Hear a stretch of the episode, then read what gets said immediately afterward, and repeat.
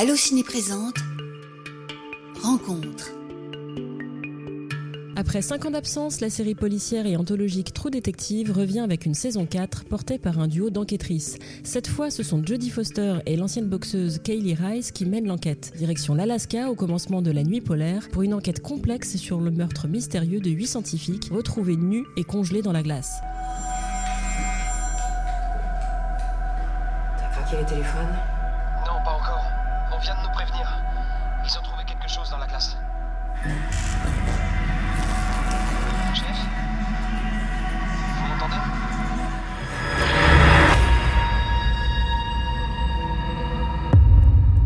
Écoutez notre nouvel épisode de Rencontre avec Jodie Foster pour la diffusion de l'épisode final de True Detective disponible sur Prime Video via le Pass Warner.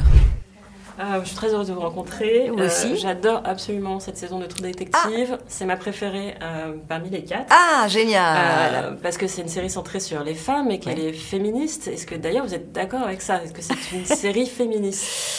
Je suis absolument d'accord que c'est une série féministe. Enfin, féministe, ça veut dire humaniste.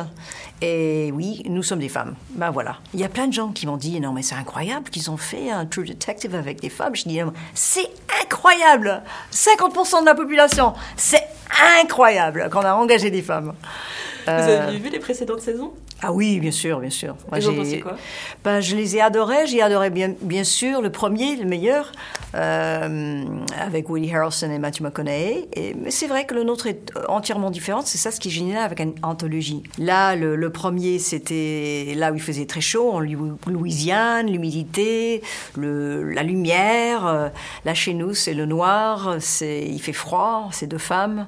Euh, il y a un côté spirituel euh, qui intervient avec le paranormal. Et ça, ça avait à voir avec le lieu. Un lieu de l'Alaska, c'est comme nulle part d'autre. Et cette présence, cette voix centrale, euh, jouée par Kelly Reese, cette voix de la native américain, l'esprit native américain était très important pour moi. Quel était l'argument pour vous pour dire oui pour jouer dans cette série? Bah, L'argument était pas très lourde, c'était juste euh, ce scénario est magnifique, j'ai envie de le faire. Et euh, puis j'ai rencontré le metteur en scène, Issa Lopez, qui est génial, c'est vraiment mon réalisateur préféré. Elle est marrante, elle est euh, intelligente, elle est émotionnelle, profonde, euh, quelqu'un qui est flexible. Elle a tous- toutes les choses que je veux dans un metteur en scène, elle l'est. Comment est-ce que vous décririez cette expérience qui est quand même très particulière de tourner de nuit, dans le froid? Euh, Est-ce que ça a changé votre processus de création, votre manière de, de- de composer votre personnage? Ouais. Non, mais c'est vrai qu'on arrive à comprendre. Quand on vraiment on est dans le vrai lieu, en train de subir les mêmes circonstances, on, on comprend le personnage beaucoup plus. Et, et aussi cette communauté. On devient, dans le froid comme ça, on devient très impatient. On a envie de le faire vite parce qu'on a envie de sortir. Et, euh, puis ça change tout, ça change la, présence physicale. hein. Vous ne pouvez parler que, comme ça. Oui, il y a une sorte de. Il y a un changement de personnage. Ça vous incite à jouer, euh, à faire moins de prises, à, faire, à essayer de- moins de choses Oui, on essaye de faire les choses le plus vite possible, c'est vrai. Parce que... Et aussi, il y, a des, il y a des tempêtes aussi. Il y avait des moments où il fallait faire très vite pour qu'on puisse sortir parce qu'il y avait une tempête qui venait. Parlons de, de Liz Danvers. On va dire que c'est quelqu'un de pas très sympathique. C'est très facile de dire que Liz Danvers n'est pas sympathique. Elle est méchante comme tout. Elle est... euh, ah, elle fait des blagues qui sont pas drôles. Elle est raciste. Elle est, euh, elle est inconsciente sur elle-même. Elle blesse des gens. Euh, mais elle a une authenticité. Et, euh, et c'est vrai que à travers la série, on arrive à comprendre pourquoi elle, elle doit mettre ses couches euh, de, de- pour survivre la, la peine qu'elle a, qu'elle a, qu'elle a subie. Qu'est-ce qui vous a euh, intéressé et, et attiré chez elle euh, dans, dans- dans le fait qu'elle soit aussi revêche? Qu'est-ce qui vous a plu malgré tout? Ah, qu'elle a une sorte d'amitié. Euh, ah, je dirais pas amitié. Elle a un respect pour le personnage de, qu'elle joue, Kelly Rice. Elle a du respect, elle ferait n'importe quoi pour elle. Elle, elle meurrait pour elle. Et euh, ça, c'est quelque chose qui était aussi dans, avec le premier euh, True Detective. Hein, vous avez ces deux hommes qui sont différents l'un de l'autre, qui s'aiment pas du tout, mais pourtant qui se respectent professionnellement et qui sont aussi, aussi obsédés par ce destin de sauver les victimes. Est-ce que de jouer ce personnage qui n'est pas très sympathique, Oui. c'est une manière pour vous de casser votre image ou de donner une autre direction? Parce que tout le monde est d'accord pour dire que vous êtes super sympa.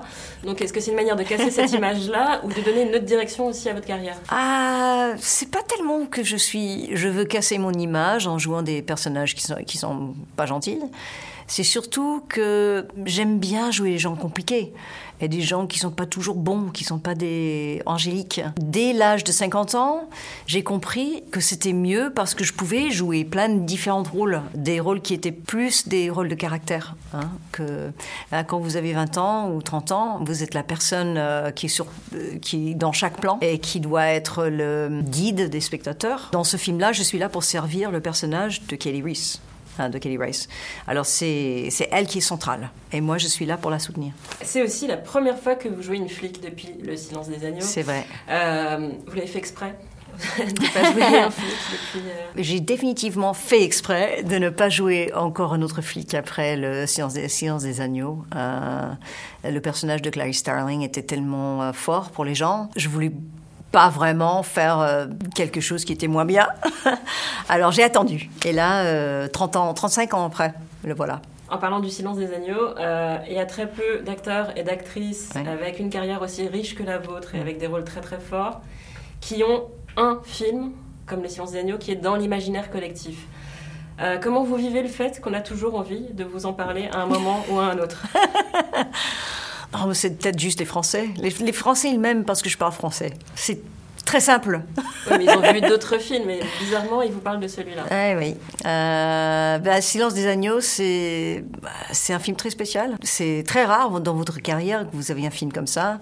Si vous l'avez une fois dans votre vie, génial. Moi, je pense que je l'ai eu plusieurs fois parce que j'avais Taxi Driver aussi. Et ça, c'est quelque chose qui est rentré dans le collectif aussi.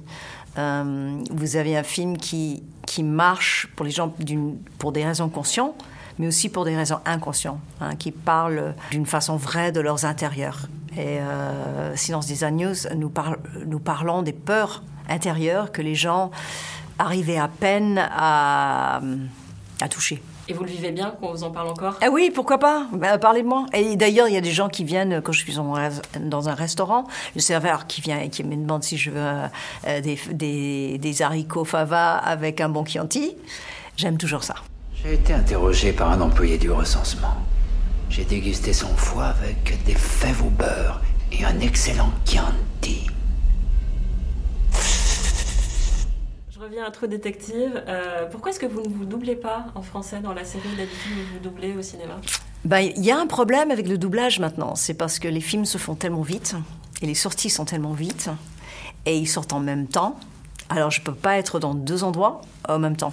Alors, euh, ou alors, je suis à Los Angeles en train de faire la presse, la promotion et tout ça. Ou alors, je suis en France en train de faire le doublage qui prend beaucoup de temps parce que c'est un, feuilleton de 6 de, heures. Euh, plus que 6 heures. Alors, euh, malheureusement, c'est impossible.